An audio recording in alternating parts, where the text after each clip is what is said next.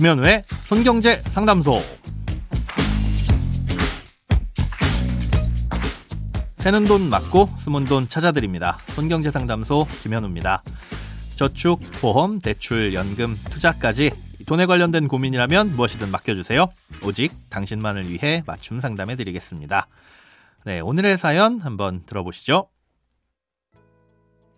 안녕하세요. 올해 결혼 예정인 예비 신혼부부입니다. 이제 곧 신혼집을 전세로 구해야 하는데요. 고민거리가 생겼습니다. 저희들은 좀 넓고 지은 지 얼마 안 된 빌라에 들어가고 싶은데 부모님께선 집값이 떨어지면 전세 보증금을 못 받을 수 있으니 빌라보다는 낡고 좁더라도 아파트로 들어가라고 하십니다. 집값이 떨어지면 둘 다 위험할 것 같은데 그래도 아파트가 나은 건가요? 다른 건 주의할 게 없는지 알려주세요. 네, 특히 코로나19 이후에 집값도 많이 오르고 전세값도 많이 올라서 신혼집을 전세로 구해야 하는 입장에서는 걱정이 되실 텐데요. 예, 만약 내가 전세로 들어간 집의 집값이 떨어져서 전세 보증금에도 못 미치게 되면 이 소위 깡통주택이 되겠죠. 나중에 계약이 끝날 때쯤에 집주인이 다음 세입자를 구하기도 어려워질 테고 예, 그때 집주인이 보증금을 돌려줄 만큼 충분한 여윳돈이 없다면 내 보증금을 못 받게 되는 일도 생길 수 있으니까 예, 걱정스러우실 겁니다. 아, 그런데 이건 사실 그 집이 아파트든 빌라든 상관없이 똑같은 위험입니다. 다만 부모님께서 아파트를 권하시는 이유도 분명히 있는 건데요. 빌라는 아파트에 비해 이 시세를 정확하게 알 수가 없습니다. 그러다 보니 특히나 시세를 알기 어려운 신축 빌라의 경우에는 간혹 분양가보다 전세금을 비싸게 받아도 확인이 어렵기도 하고요. 이런 취약점 때문에 전세 사기의 대부분이 빌라에서 발생하는 것도 사실입니다.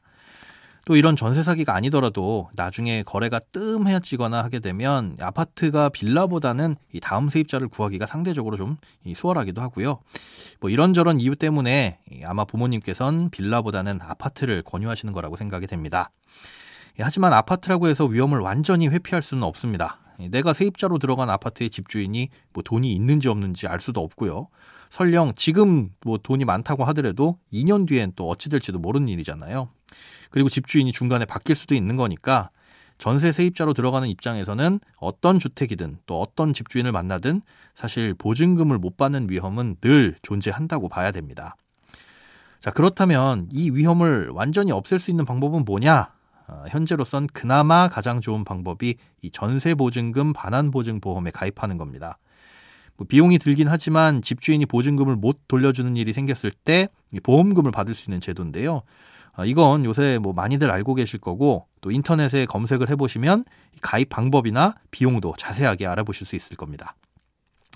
오늘 알려드리고 싶은 건 이 보증보험을 가입한다고 해서 모든 문제가 쉽게 해결되는 건 아니라는 점입니다.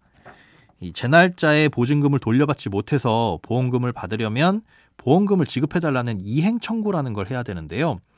전세 사기를 당한 경우 이 과정에서 꽤나 애를 먹을 수 있습니다. 예를 들어서 이행 청구를 하려면 일단 집주인에게 계약을 해지할 테니 보험금을 돌려달라는 통보가 전달돼야 되고요. 그 증거 자료를 제출해야 되는데 마음 먹고 사기를 기획한 사기꾼이라면 당연히 연락도 안 되게 잠수를 타버리겠죠. 이러면 계약 해지를 통보하는 것조차 매우 번거롭고 힘들어지고요. 보험금을 받지 못하거나 받는데 꽤 오랜 시일이 걸릴 수도 있게 됩니다. 또 대출을 받아서 마련한 보증금이라면 더 애가 타겠죠. 네, 그래서 보증보험을 가입하더라도 주의를 기울이셔야 될 게 있습니다. 전세로 들어가려는 빌라의 집주인이 외국인이거나 법인이라면 문제가 생겼을 때 연락이 어려울 수 있으니까 가급적 피하시는 게 좋고요.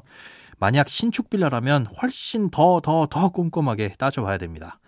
그리고 일단 계약을 한 후라도 가끔가다 집주인이 바뀌지는 않았는지, 연락은 또 잘 되는지, 이런 것들도 수시로 확인해 보시는 게 좋습니다.